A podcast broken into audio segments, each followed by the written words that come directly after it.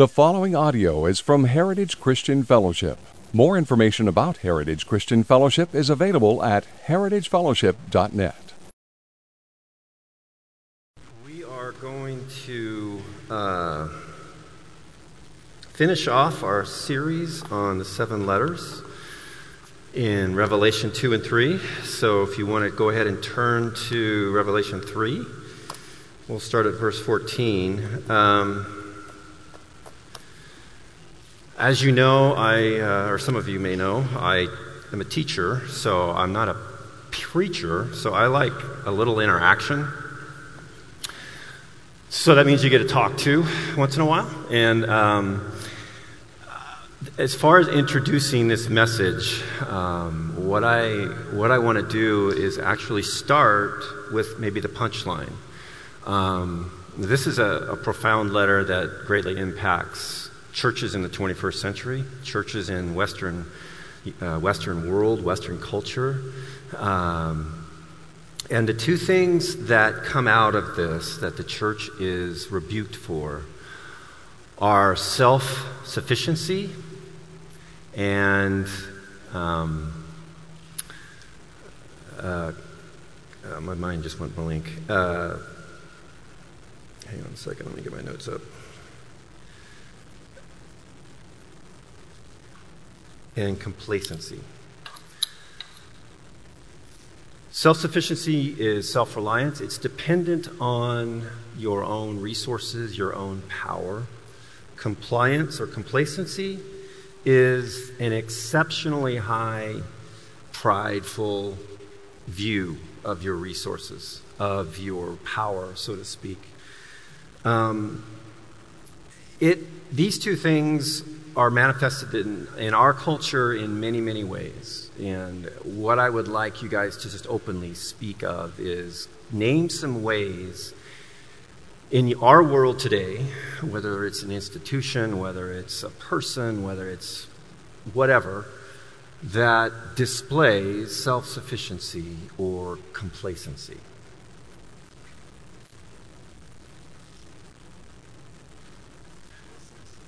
What's that? Prayerlessness. Okay? What else?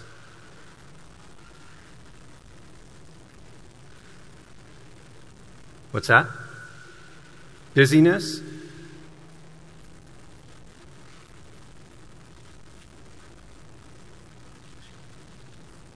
What's that? Lack of churches?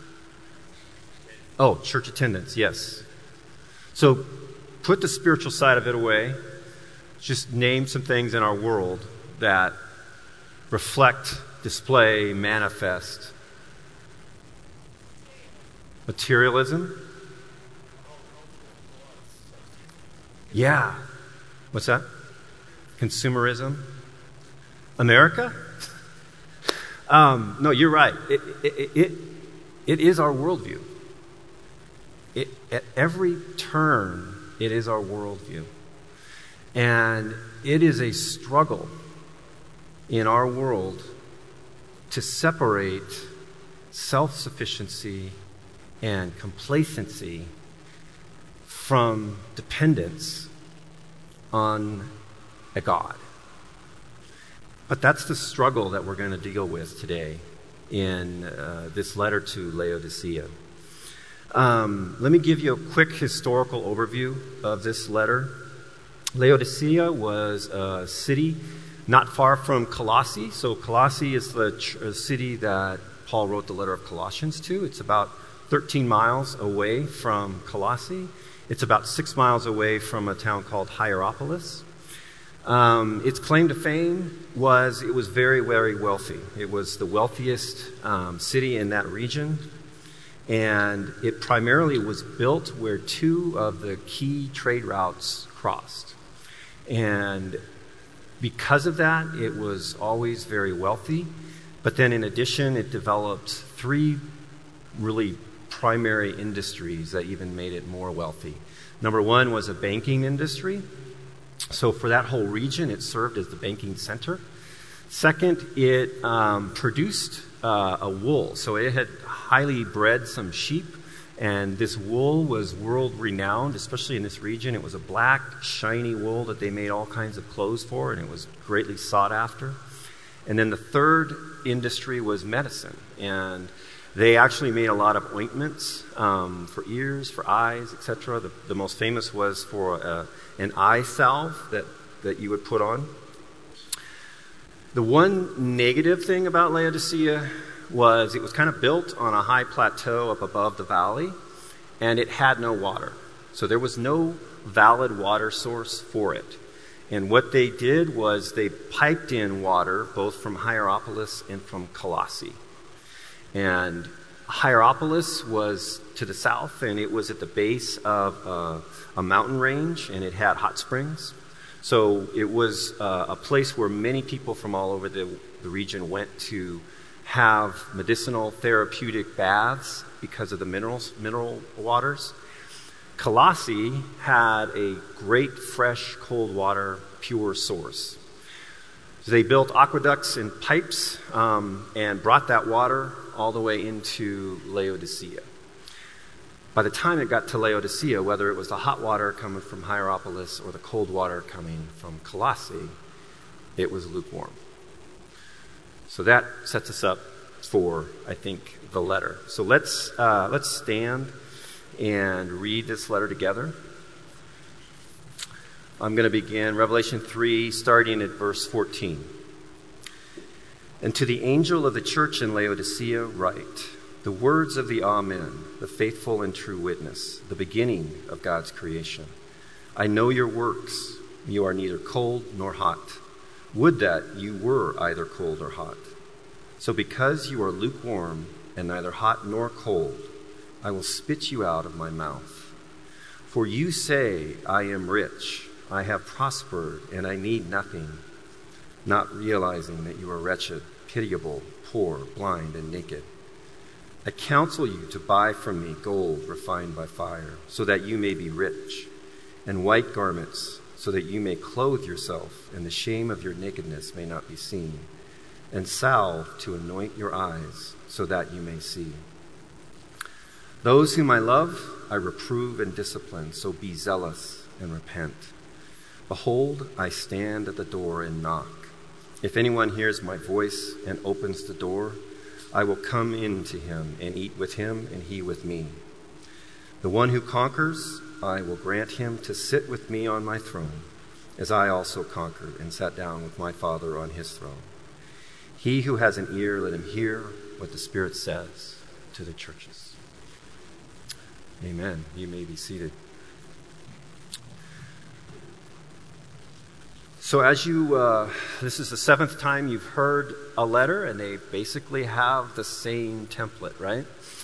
Um, there's a couple of noted differences with this letter that I will bring out as we kind of walk ourselves through it. But let's start um, with verse 14. To the angel of the church in Laodicea, write the words of the Amen, the faithful and true witness, the beginning of God's creation. As you know, these are titles that Jesus is giving of himself. The difference with this letter, these titles are not reflected in Revelation 1 during John's vision of Jesus. They are very specifically chosen to amplify the issue and to address the issue that the Laodicean church uh, finds itself in. So let me walk you through what these are talking about. The Amen.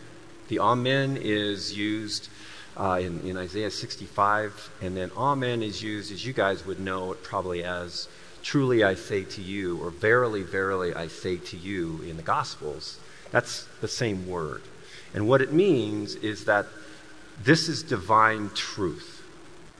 It is guaranteed to be divine truth. Okay, so it's important.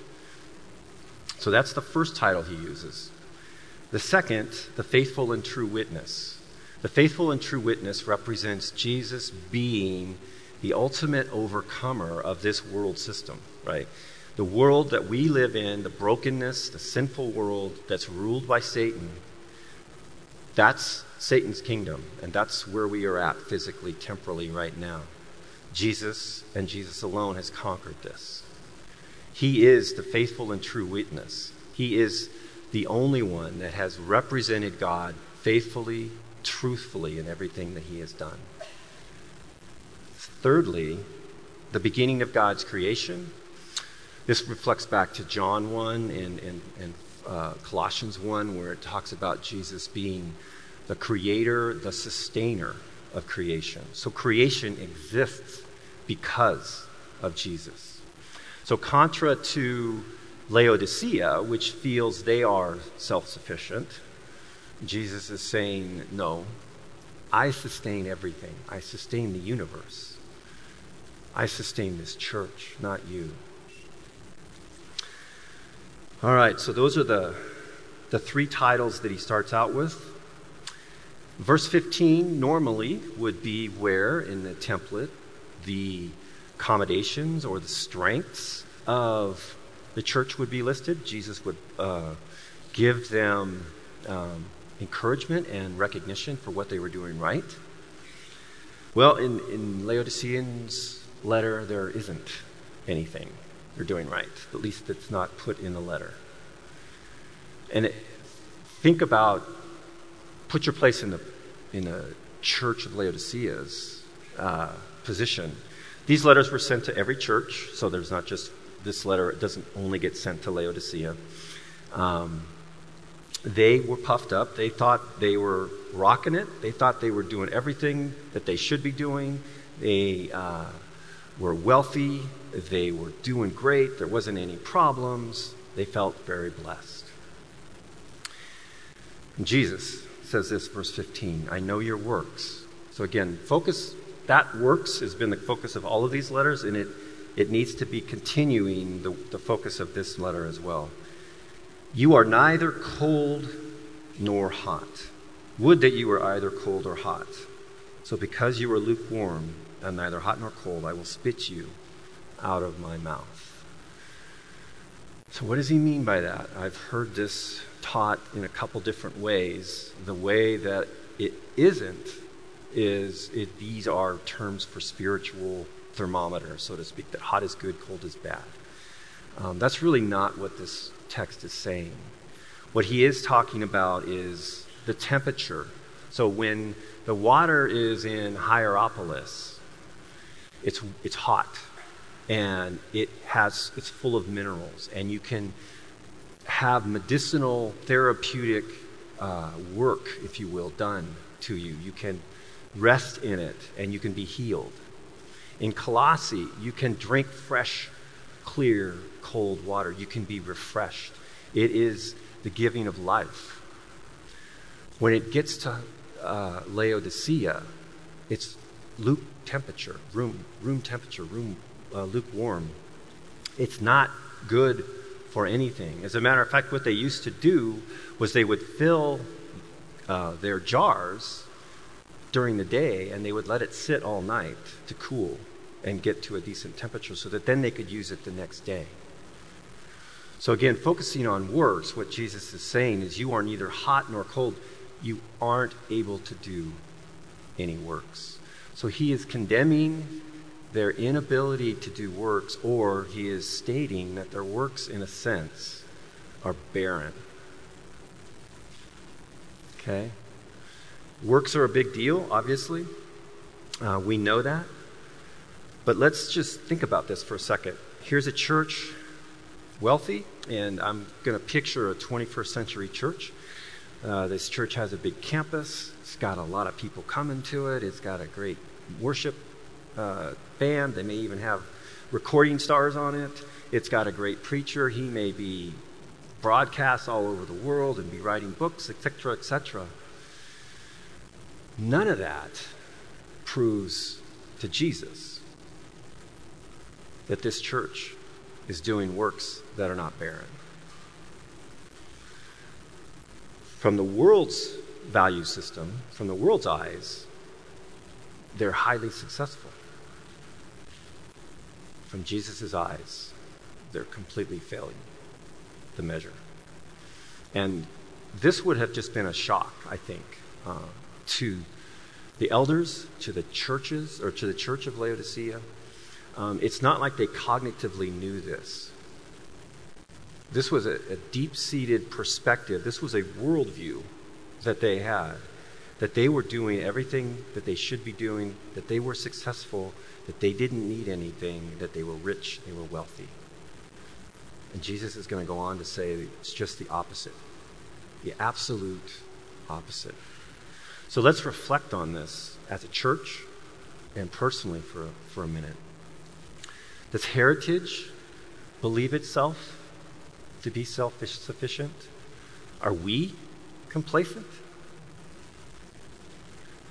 We live in a country that is abounding in these values.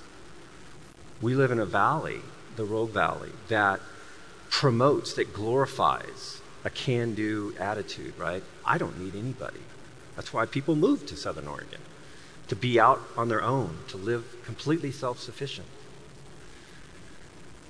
Do those values seep into heritage? I think they do. Do they seep into you and I? I, I think they do. When I look in the mirror, I think I can see it. When I look at my wife and my kids, I think I can see it. When I meet with the elders, I think I can see it. So, this is a real, deep seated issue that we are challenged with, perhaps more so than, than even the church in Laodicea. What are some ways, again, this is your opportunity to talk, what are some ways to combat self sufficiency, complacency, spiritually?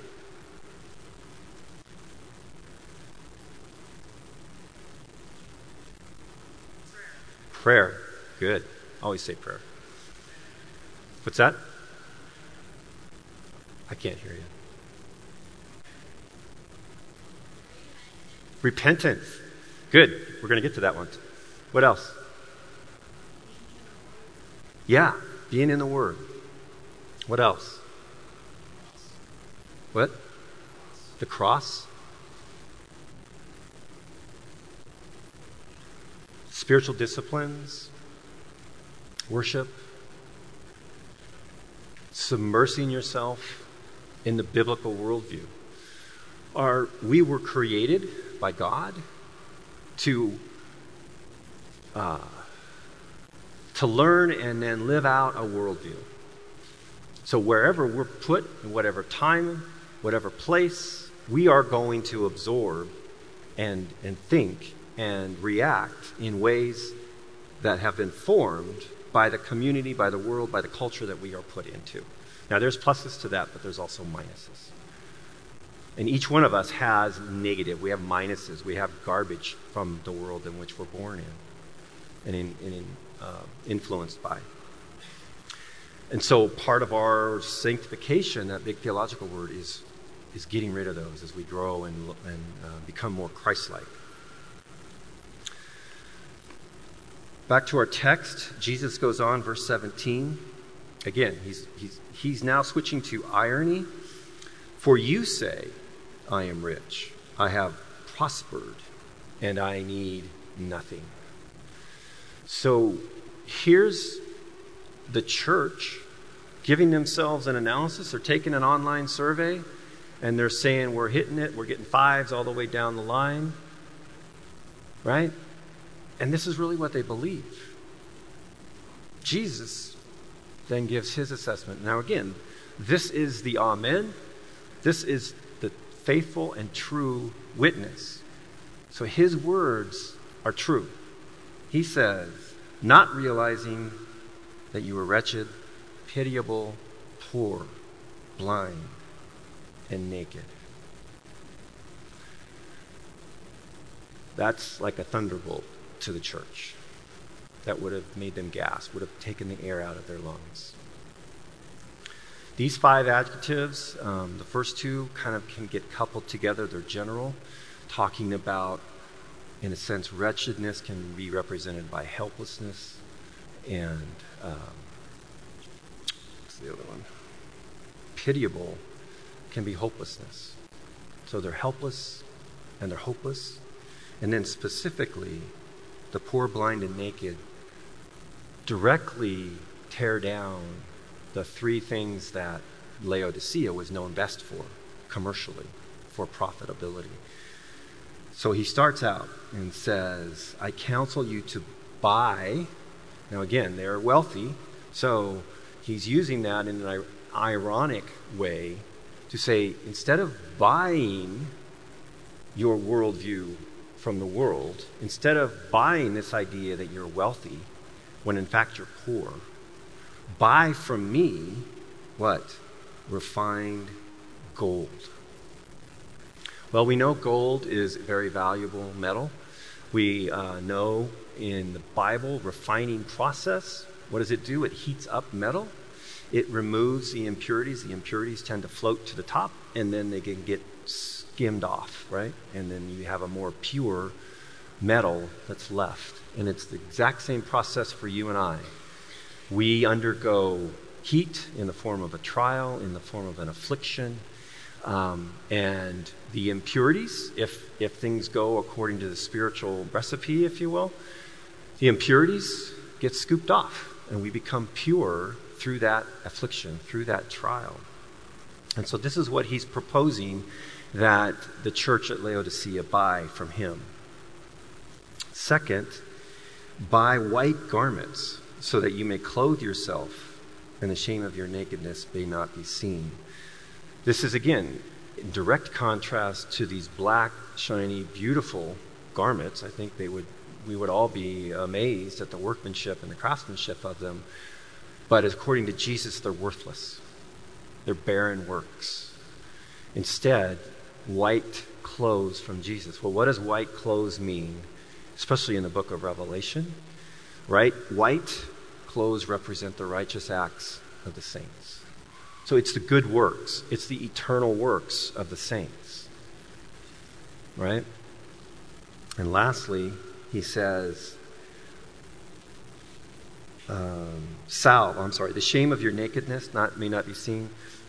In the Old Testament, especially, but uh, also in the New, nakedness represented shame and divine judgment. So when Israel was described as a naked um, uh, woman, it would be an adulterous woman that had um, uh, worshipped other gods, for instance, and they were naked before a righteous God without any righteousness of their own.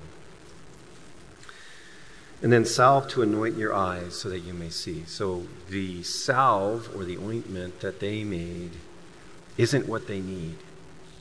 They need the ointment of the gospel of Jesus Christ. Verse 19 Those whom I love, I reprove and discipline, so be zealous and repent. Those of us that are parents, which uh, are quite a few of us, um, and all of us at some point have been parented by somebody, um, know that this is, this is part, of, part of human life. This is even part of the animal kingdom, right? But let me read uh, Proverbs 3, verses 11 and 12. My son, do not despise the Lord's discipline or be weary of his reproof.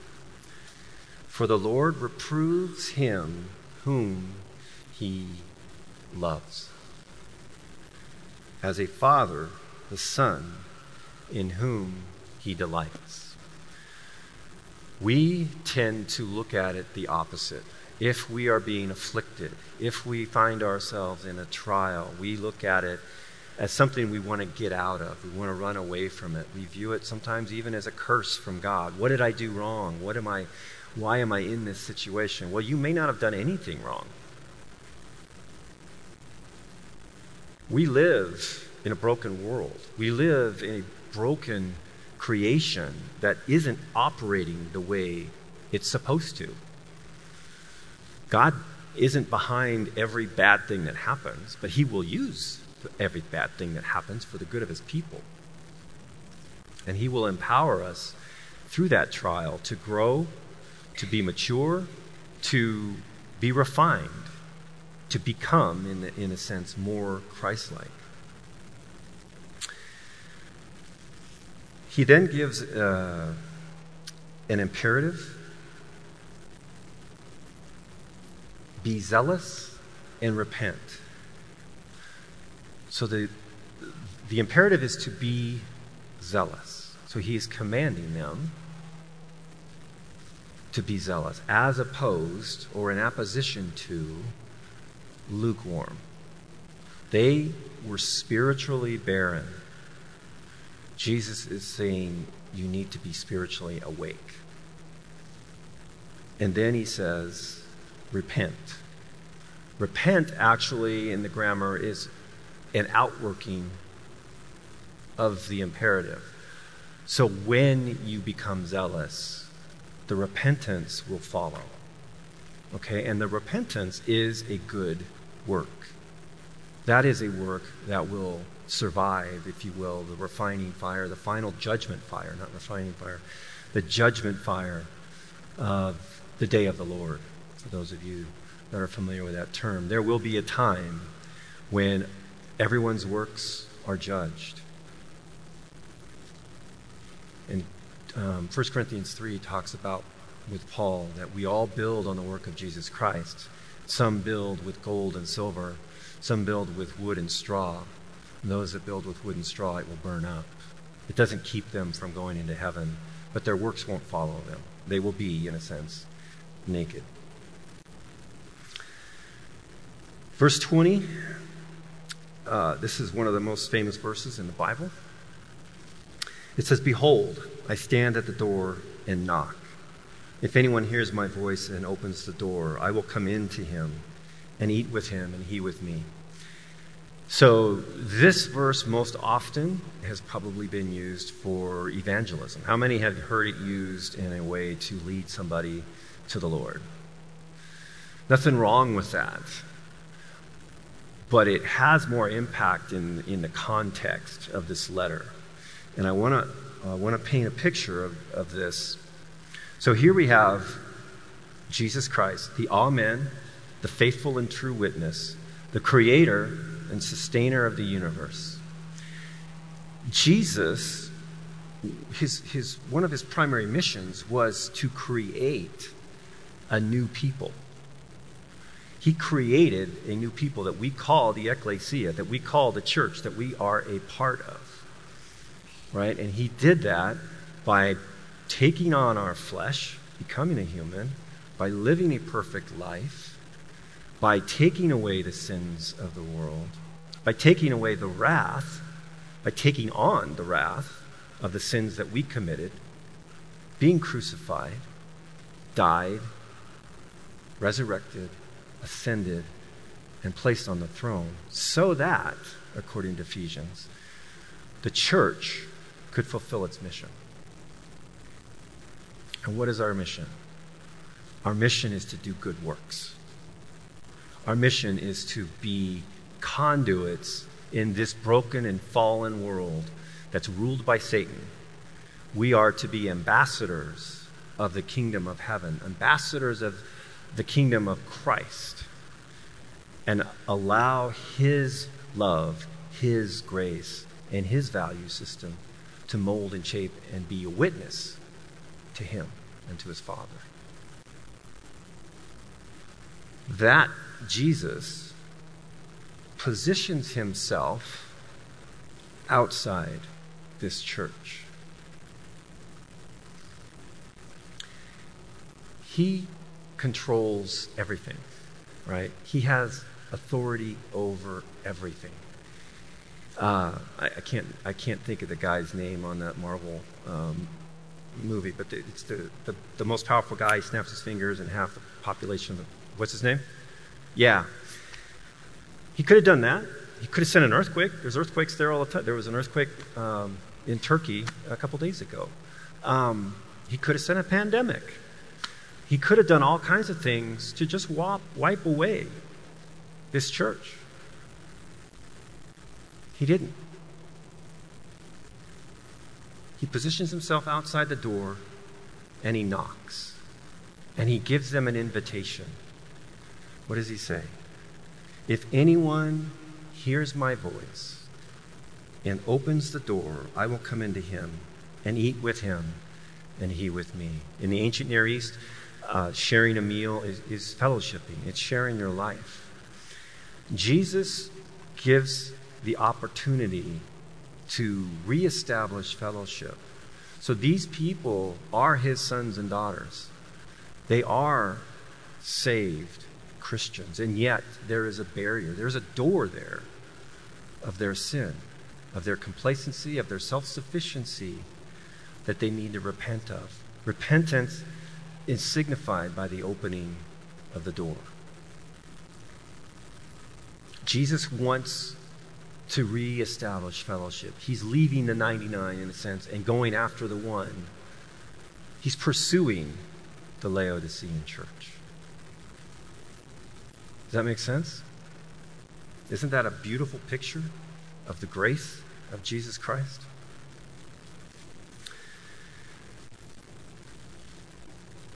Verse 21 The one who conquers, I will grant him to sit with me on my throne, as I also conquered and sat down with my Father on his throne. We, this is an eschatological um, perspective. If we are conquerors, what, is, what does that mean? Well, in this context, it really means overcoming the world, overcoming the world system and its prince, Satan.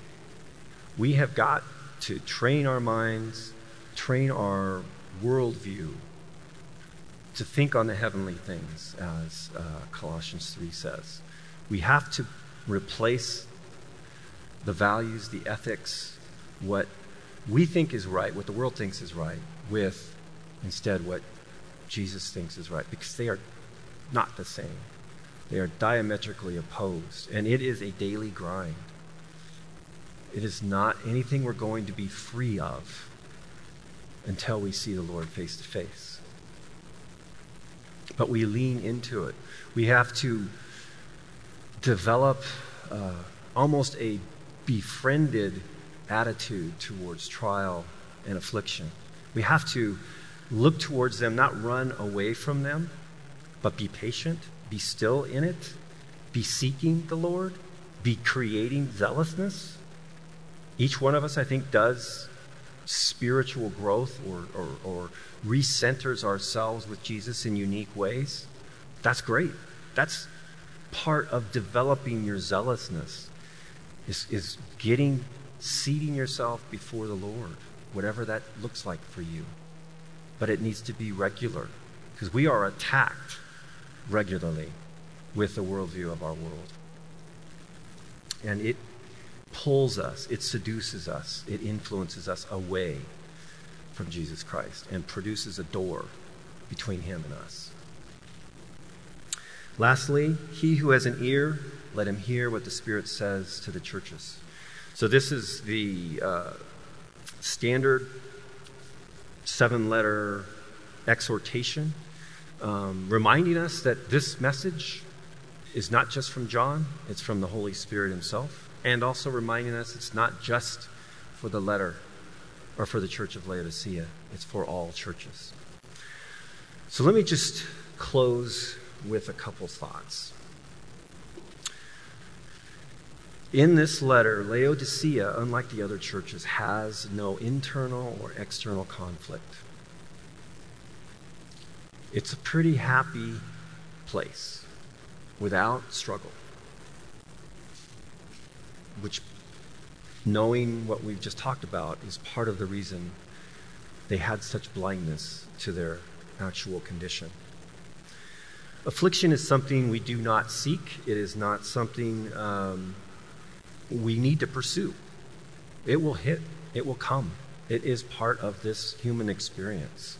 It's not a judgment from God, it is just the way things are in a broken world. How do we combat it? We exercise faith. We exercise our spiritual disciplines. We meet together. We love one another. We, we express the love of Christ to one another. All of these things help build us up, build our spirit up to attack the, the seeds, if you will, of self sufficiency, the seeds of complacency that fall on us all the time in our world. We need to develop a comfort level with affliction, with trials, and to learn how to experience the, the, the peace that passes all understanding that only comes from Jesus Christ, the Amen, the faithful and true witness, the creator and sustainer of life. Yes, we hate afflictions. Their source, again, is ultimately sin. Um, but we have the divine antidote, the divine antidote of grace. And we sang about it, Mitch mentioned it. Grace is the antidote to this. If we walk in grace, if we recognize our sinfulness, see ourselves as sons and daughters of God, and just walk ourselves through all of the theology of who we are in Christ, that's the antidote. Knowing who we are, loving one another, living it out. God freely gives us grace anew every day, enough to get us through that day. Walk in this knowledge. Build your doctrine of affection around this truth. You and I in heritage will reign with Jesus on his throne. There is nothing in the universe that can stop that. There is no authority, no power that can keep that from happening. We're going to close in prayer. Um, I'm going to start it, and then uh, you guys will just have some time, personal time with the Lord. And then Paul's going to come up and finish the prayer as well as lead us right into communion.